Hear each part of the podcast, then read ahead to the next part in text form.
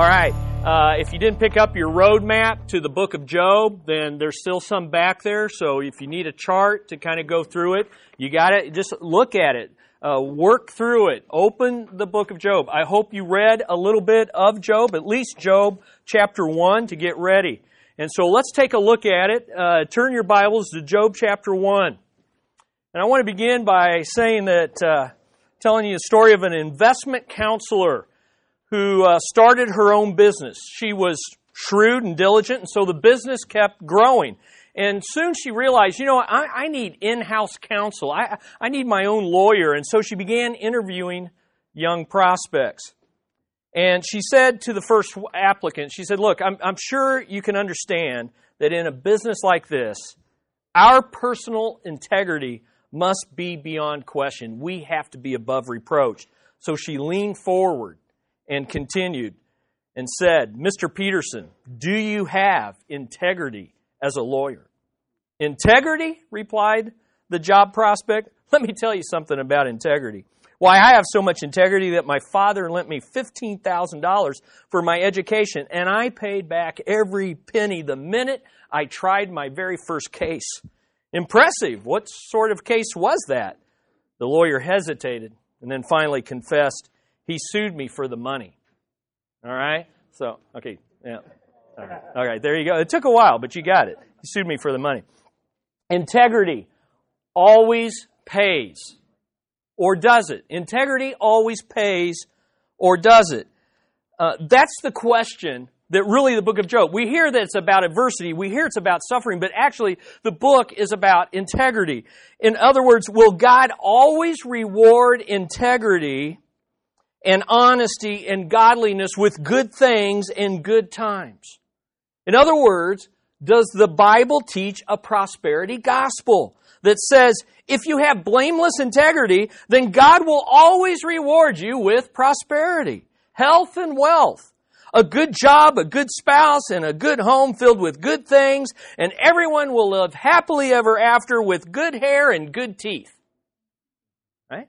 Like the smiling preacher. Or does the Bible teach a persevering gospel that says this integrity always pays, but in different ways that include prosperity and adversity? See, that's the real issue that the book of Job seeks to answer. Now, Job's three friends had a, a real quick answer to that, to that question prosperity gospel or persevering gospel. They said, look, integrity always pays with prosperity and little, if any, adversity. But Job, Job is going to learn through his adversity, like God wants us to learn through our adversity, that integrity does always pay, but in different ways. Different ways. In ways that God knows, but He doesn't always reveal to us. He didn't reveal His ways to Job in ways that will always pay, but not in ways that we always expect, and let's be honest, not always in ways that we want. Well, we're going to study Job, verses 1 through 5, first five verses of Job. And we're going to discover that blameless integrity always pays, but in different ways. So let's look at it. Look at Job chapter 1. There was a man in the land of Uz. Okay? Uh, I decided I better figure out how to pronounce it, and that is how you pronounce it. Okay, I may revert back to the uh, what I would say. You know, oh, that's how you do. it. But anyway, it's boots without the b. Oots. Okay, it's just fun to say. Oots, oots, oots. Okay, whose name was Job, not Job, and that man was blameless, upright, fearing God, and turning away from evil. Seven sons and three daughters were born to him. His possessions also were 7,000 sheep, 3,000 camels, 5,000 yoke of oxen. That means a thousand oxen. 500 female donkeys and very many servants. And that man was the greatest of all the men of the East. His sons used to go and hold a feast in the house of each one on his day. And they would send and invite, send and invite their three sisters to eat and drink with them. It came about that when the days of feasting had completed their cycle, that Job would send and consecrate them, rising up early in the morning and offering burnt offerings according to the number of them all. For Job said, Perhaps my sons have sinned and cursed God in their hearts. Thus Job did continually. Now, as we get into this lesson, I thought, uh, I, I, was telling Gwen this morning what the lesson was about. I said, I'm so thankful that you're my wife and that you have blameless integrity. And she said, What's that? And I thought, Oh, I'm glad I put this at the beginning of my lesson. And so, okay, so well, how does the Bible define blameless integrity? Okay, so this is what the book's about. This is what the lesson's about. So I just wanted to give you a, a brief introduction so that I'm going to be using this word not only today, but throughout this book. And I want you to know what it is. So number one, how does the Bible define blameless integrity? Blameless integrity is living before God and others in a manner consistent with who God is and what He requires. That's as simple as I can get it.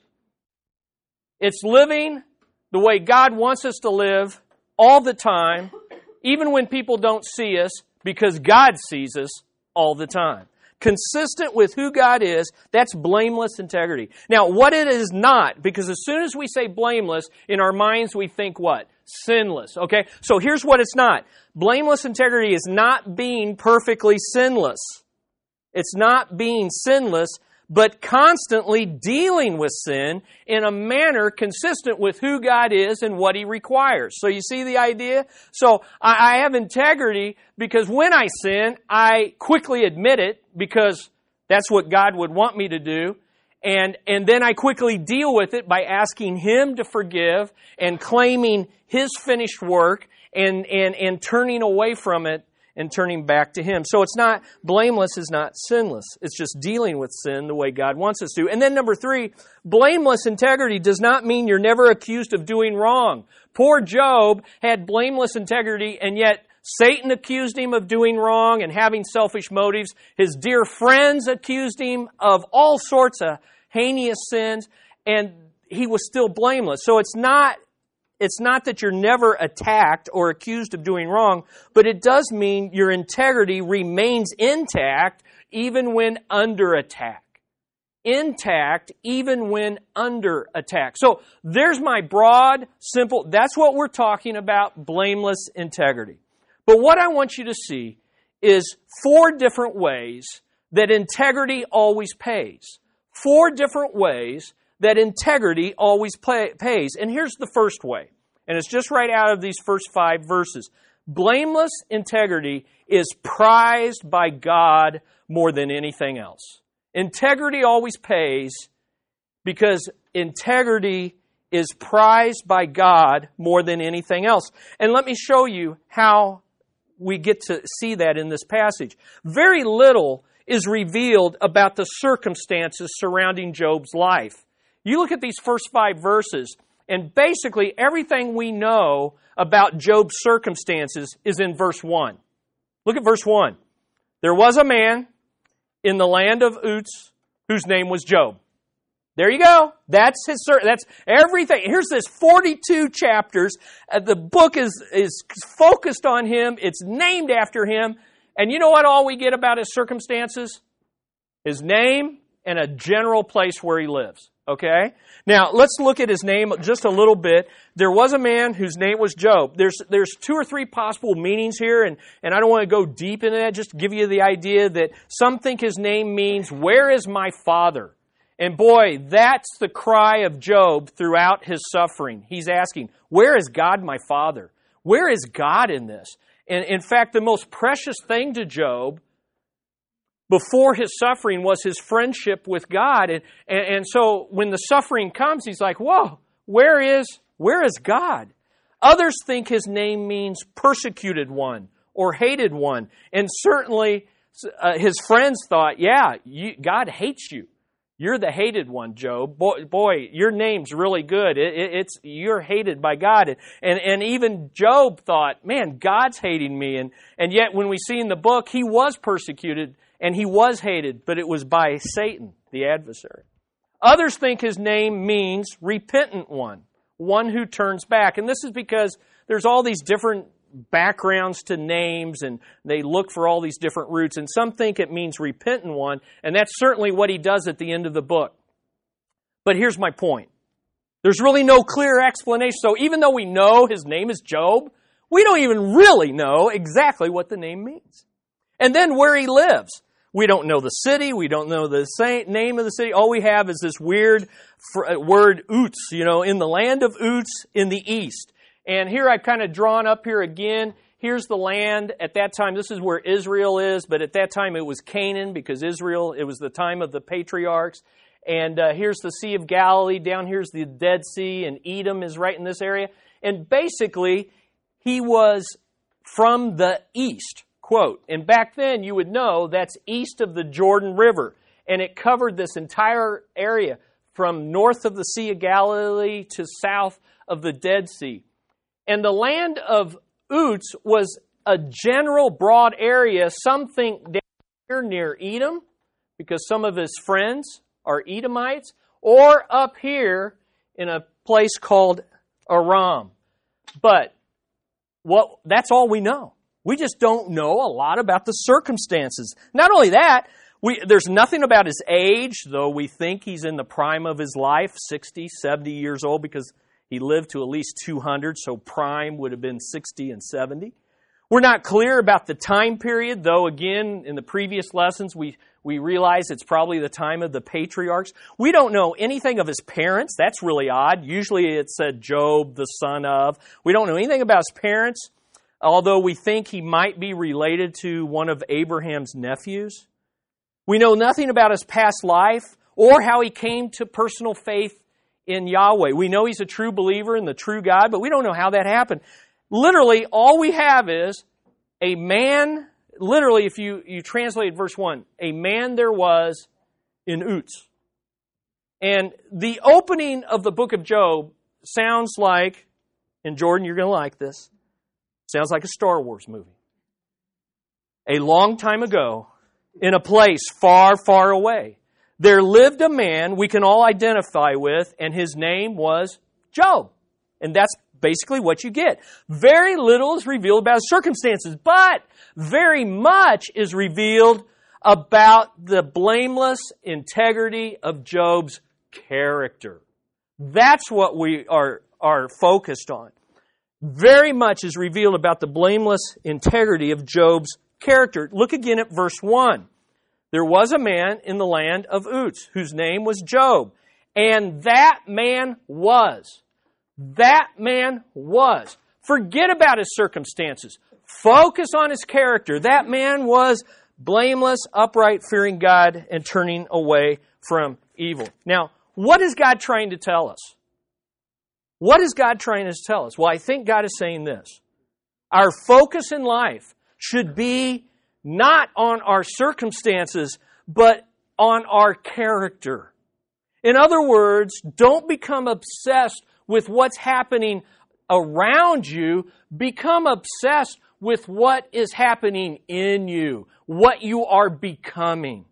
Instead of asking, why are my circumstances not changing or improving? We should be asking, how, are, how is my character being shaped by my unchanging circumstances? How is my character being tested by my unchanging circumstances? You see, God is telling us that what's most important about Job is not his circumstance, but his character, his blameless integrity. And why is that? Because God prizes integrity. In fact, we probably need to say that together. Let's say it. God prizes integrity that is blameless, upright, God fearing, and sin rejecting. Let me read you a couple uh, good paraphrases of, of, of, his character. The uh, New Living Translation says, He was blameless, a man of complete integrity. He feared God and stayed away from evil. The Holman Christian Standard Bible says, He was a man of perfect integrity who feared God and turned away from evil. Now, the thing you see about his character is it's four dimensional. There's four words, and it's repeated three times in this chapter. In fact, it's repeated here. It's mentioned first in chapter one by the narrator, and then two other times by God Himself in the exact same way. Let's look at those. Look at uh, verse uh, Job chapter one, verse eight. The Lord said to Satan, "Have you considered my servant Job?"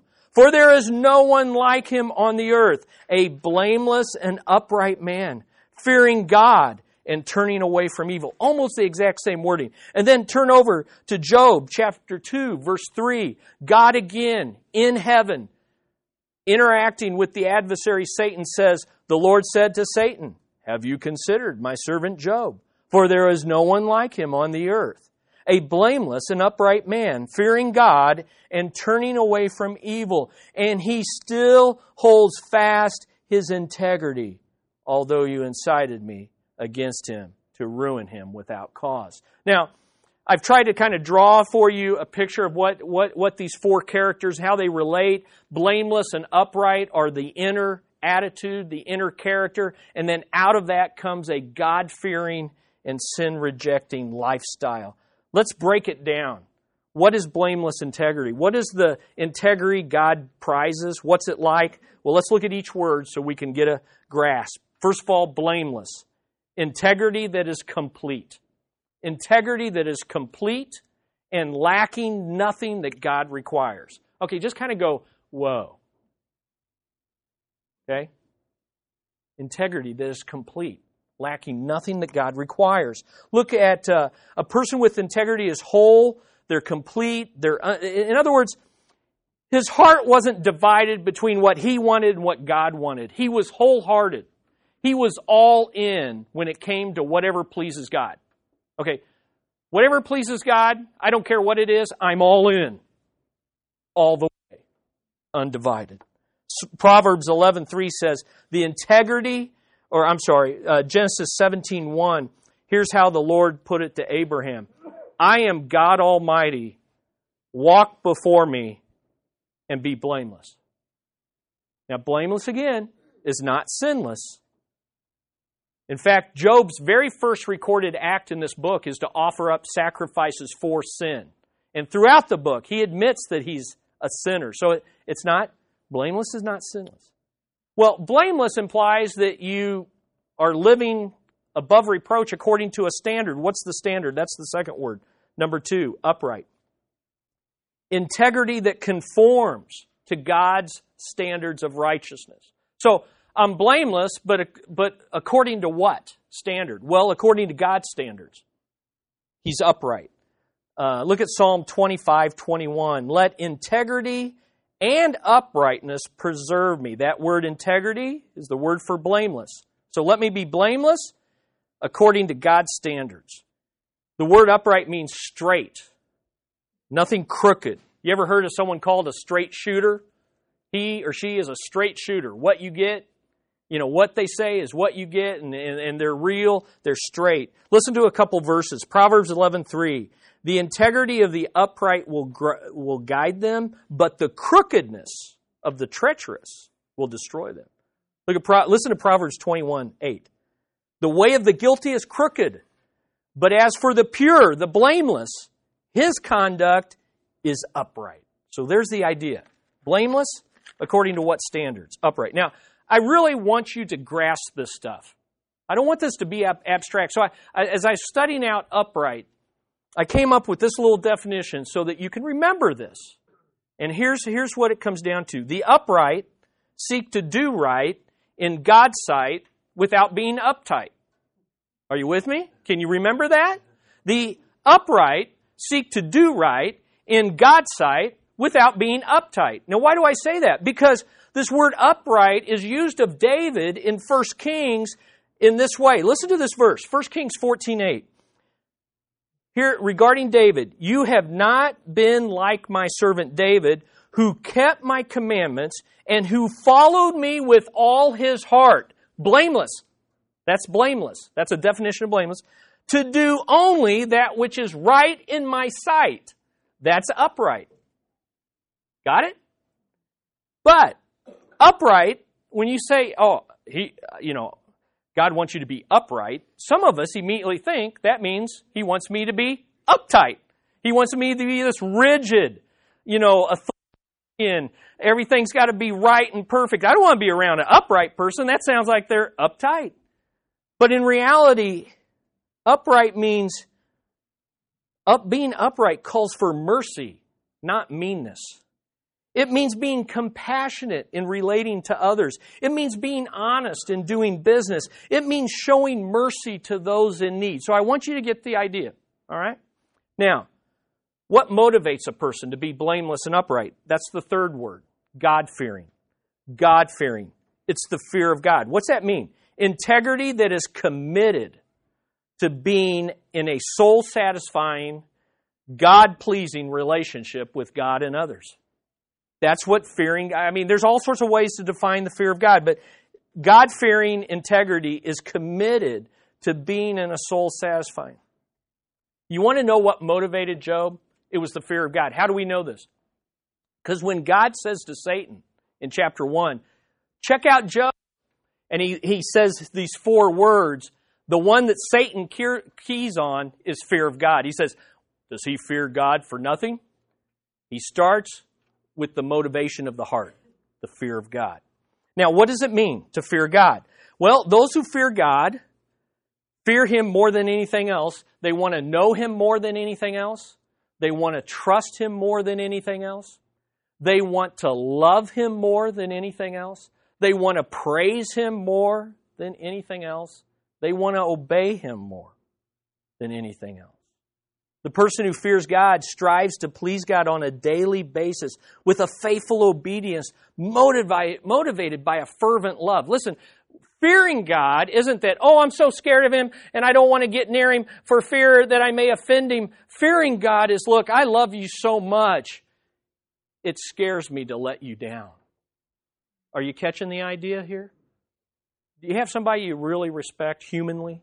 Somebody you really look up to? Someone you really respect? And when you kind of in, your, in their presence, you're a little nervous because you just you just respect them so much, and you and, and, and you honor them so much. You just don't want to mess up around them, and and you just you're just kind of in awe of them, and, and you just don't want to let them down. And if you do let them down, you're just brokenhearted. That's what the fear of God is about. The person who fears God uh, puts God first in every area of their lives. Therefore, that's why they're blameless. That's why they're upright, because they, they fear Him in every area. Think about this. The person who fears God knows God is greater than all things. So God should be glorified in all things. God gave all things. Therefore, I should trust God in all things. When you really look at what Job says after his suffering, it's kind of a definition of the fear of God. What do you say? The Lord's given and the Lord's taken away. Blessed be the name of the Lord. And then he said, Should we just receive good things from God or should we also receive the bad things? Because you see, I'm going to trust God no matter what because I fear Him. Uh, one author put it this way Those who fear God set His will as their standard, His glory as their goal, and His approval as their highest reward. The fear of God.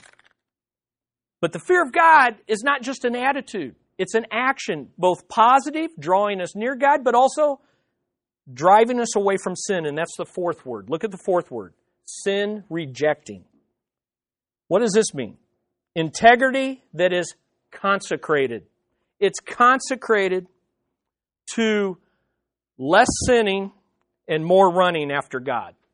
I like that. Sin rejecting. I am consecrated. I am set apart. I am dedicated to sinning less and, and running to God more. So there's blameless integrity. Here's the bottom line Job loved God, so he, he, he loved what God loved, and he hated what God hated. Look at Proverbs 97:10. Hate evil, you who love the Lord. Let me just pause here and throw in a little application in the sense of today there's a lot of talk about loving the Lord, but there's not a lot of talk about hate and evil. And you see, blameless integrity understands there must be both. And so if if you're if you're listening to the teaching of someone that's all love, love, love, love, love, and they're never talking about hate and sin, then you're not listening to someone with blameless integrity because they go hand in hand. So you can't turn to God and not turn away from your sin. And you can't truly turn from your sin without turning to God. Job 28 28 says it well. And to man, God said, Behold, the fear of the Lord, that is wisdom, and to depart from evil is understanding. All right. That's blameless integrity. Now, here's what I want you to see that the integrity that God prizes is evaluated on earth and in heaven. I know I just gave you, I I've given you a lot of abstract definitions, but they're biblical definitions. You say, Chris, I want something concrete. Well, we can't read through it but let me direct your attention to Job 29 and Job 31. Read those two chapters, and Job gives his final defense of how he lived before his suffering came. And he just goes through all these concrete things. And, and I just, I, I just, I want, let me read just a little bit of Job 29, okay? This is what blameless integrity looks like. I delivered the poor who cried for help and the orphan who had no helper.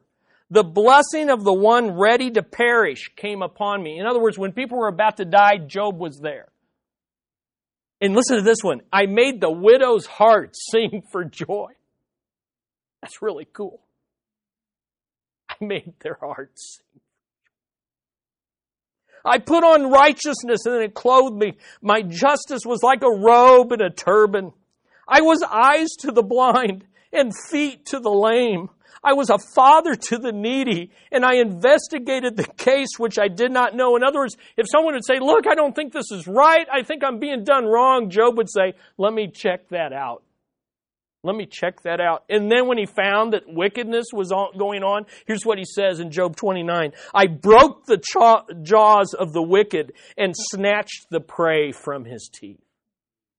That's just good stuff. And he just goes on, Job 29, Job 31, and he just gives you what blameless integrity looks like on earth, but listen to how God evaluates it in heaven. Listen to how God evaluates it in heaven in Job 1 8. Have you considered my servant Job? For there is no one like him on earth. Whoa. Whoa. There's a whole planet of people, not just in the east, but on the entire planet in which Job lived. And God looks at the hearts of every individual and says, Job has more integrity and fear of God than anybody on this planet. Wow. Our integrity is evaluated in heaven. And when it matches in heaven and on earth, then you've got blamelessness. All right? Now, one step further, Job prized in his children what God prizes in his children. So follow with me on this. Job prized in his own children what God prizes in his children. And what is that? Blameless integrity. Look again at verse 5. And I, I, I just, I gotta tell you the story. I gotta show you what's going on here because it tells us what God really prizes. Now, here, here's what's going on Job's the greatest man in the East. That means he, he's the richest and the godliest man according to earthly standards. So he has seven sons. And because he's rich, each son, each grown son, has their own house. Okay? The daughters, though, still live with their parents in that culture. And Job and his family were so prosperous, so blessed, that his sons had regular parties to celebrate all that God had given them to enjoy.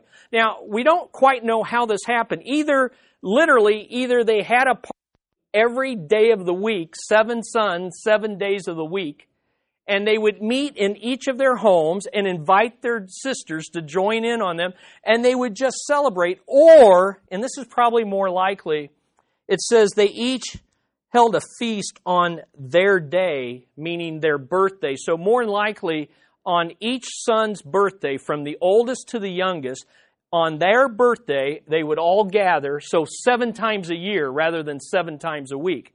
But either way, the point is, there's a lot of partying going on in the Job family. Why? Because God's richly blessed them and they are enjoying this.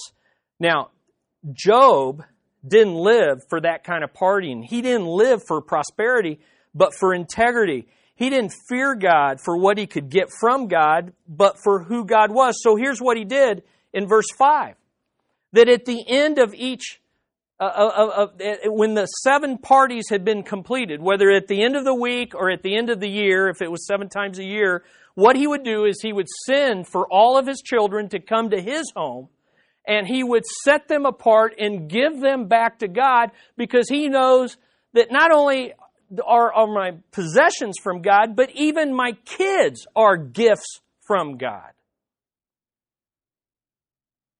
And so he gives them back to God. And then he says this He rises up early in the morning because this was a priority for him.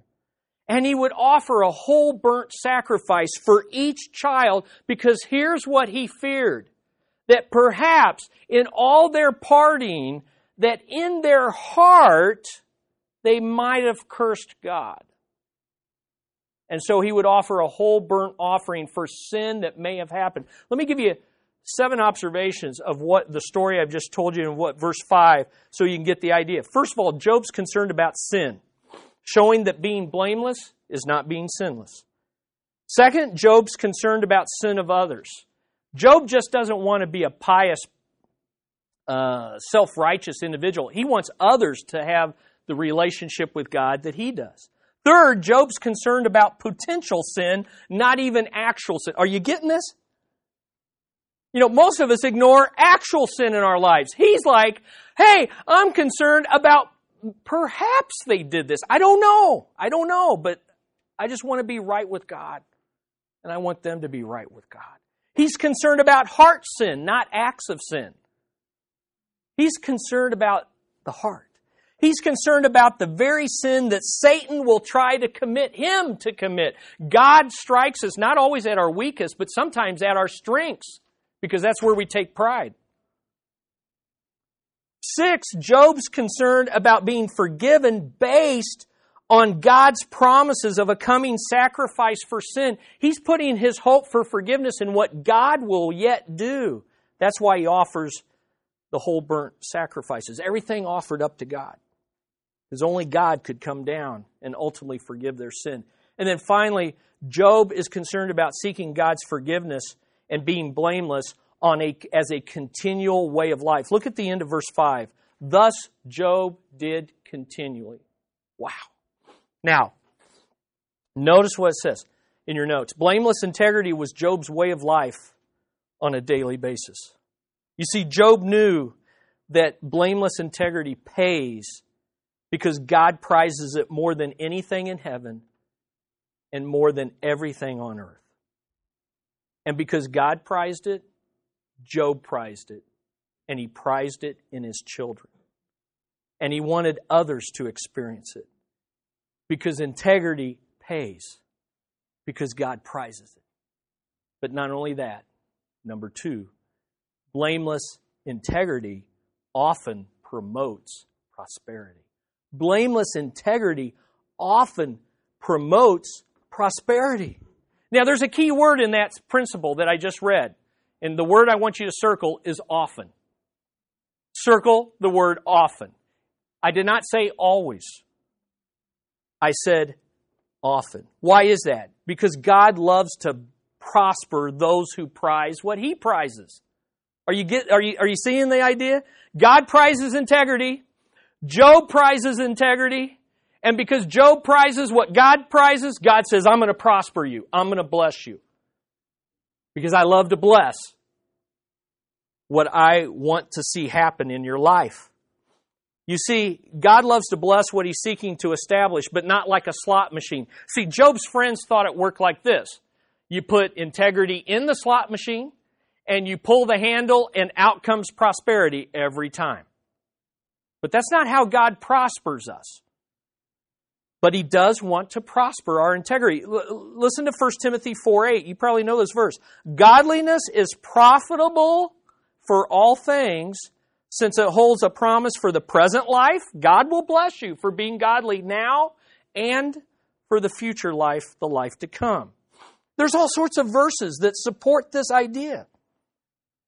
Listen to Psalm 128:1. How blessed is everyone who fears the Lord, who walks in his ways. When you shall eat of the fruit of your hands, you will be happy, and it will be well with you. Listen to this one, Proverbs 3:16. Long life is in wisdom's right hand, and in her left hand are riches and honor. God loves to prosper those who prize what he prizes. But, and that's what he did for Job. That's what he did for Job. Look at the next point. Job's integrity was greater than anyone on earth, and his prosperity was greater than anyone in the east. So here's a guy whose integrity is greater than the whole planet, and his prosperity is greater than anyone living in this area. Why? Because God loves to prosper and promote prosperity for those with integrity. Now, I won't go through all the description, but you have it there in verse 3. It doesn't do much for us. 7,000 sheep, 3,000 camels, seven sons. See, in our culture, seven sons and three daughters, oh my gosh, a, a financial burden. But actually, it's a blessing. It's, it's, it's like seven sons. That was the ideal. Three daughters. That was awesome. Seven and three together, ten. That man is rich and blessed of God. And then look at his flocks and you go down. Basically, he's, I, I looked it up. The who, richest man in America is who? Bill Gates. Bill Gates, he's the Bill Gates of the patriarchal period. He's the Bill Gates. Richest man in the east. Let me sum up all that's in verse 2 and 3 in this way Job was healthy, wealthy, and wise. In fact, he was the healthiest, wealthiest, wisest person on the planet at his time. Why? Because blameless integrity often promotes prosperity, and God loves to prosper what he prizes. But that's not the whole story. Principle number three blameless integrity does not prevent adversity. Blameless integrity does not prevent adversity, but it does prepare us for it. So you get it? He, it doesn't prevent adversity, but it does prepare it. Now, here's how it works. The prosperity gospel of Job's friends work this way. Job, the reason you lost all your prosperity, because all these riches, he went from being Bill Gates to being whoever is the poorest person on the planet.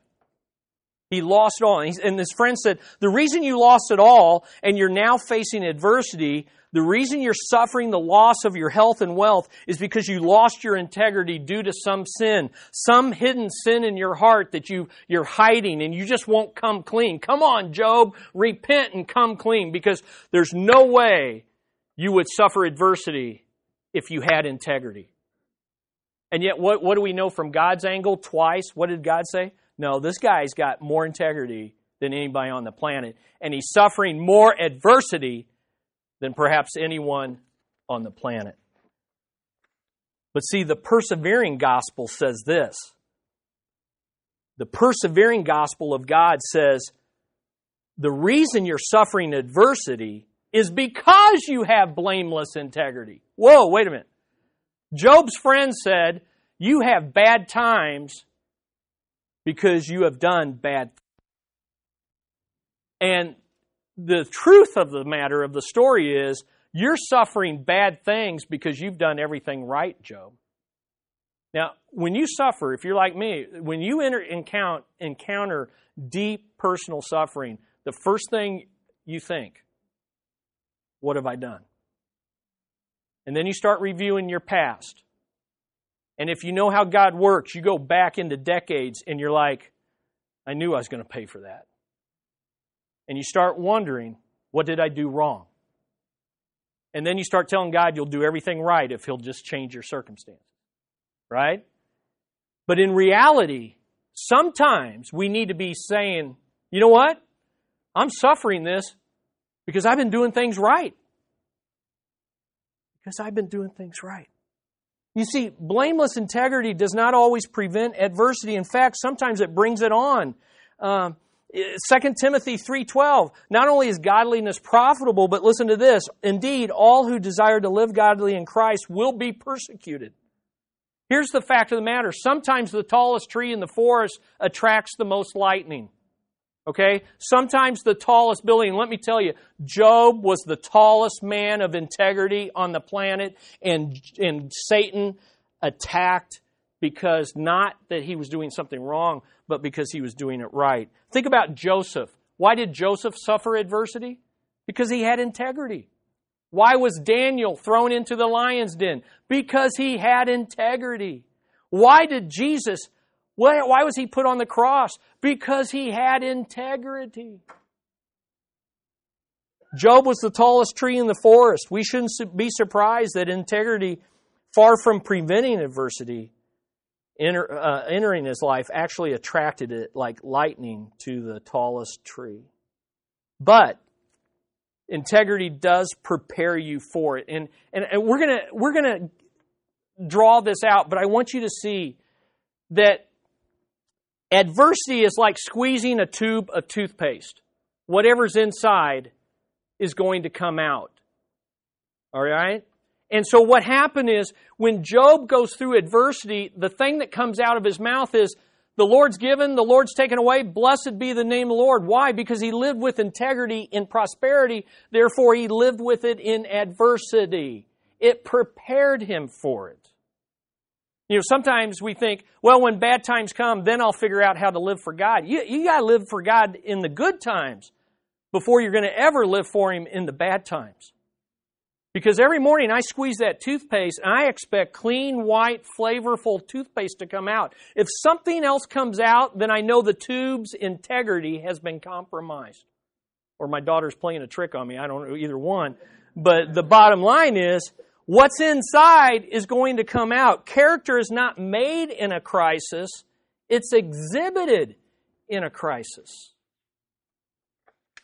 So here, I want to give you a great promise. If you're going through undeserved or, or you're going through severe adversity, I want to give you Psalm 41:12 this morning. And here's what the psalmist says. As for me, you uphold me in my integrity, and you set me in your presence forever. Man, that's a that's a memory verse, folks. Because that's what happened to Job. God upheld him in his integrity, in his adversity, and Job, God ultimately brought Job into God's presence. Wow. Now that leads me to the application. Blameless integrity should be pursued in both prosperity and adversity. Now, my intention is not to teach those 10 points. That's not the point. The point was, I'm sitting this week trying to study, and I'm like, I'm looking at five verses, and I'm overwhelmed by what we can learn about integrity in these five verses. So I just went, sat down, got a yellow legal pad, and I said, God, what are all the principles in this passage about integrity? And I came up with 10 of them. And they're there not for, basically, I've taught those principles to you in going through the story. What I want to leave you with are 10 principles for you to pursue. Whether, if, are you in a hard time right now, then you pursue these 10 things. Focus on them, not your circumstances.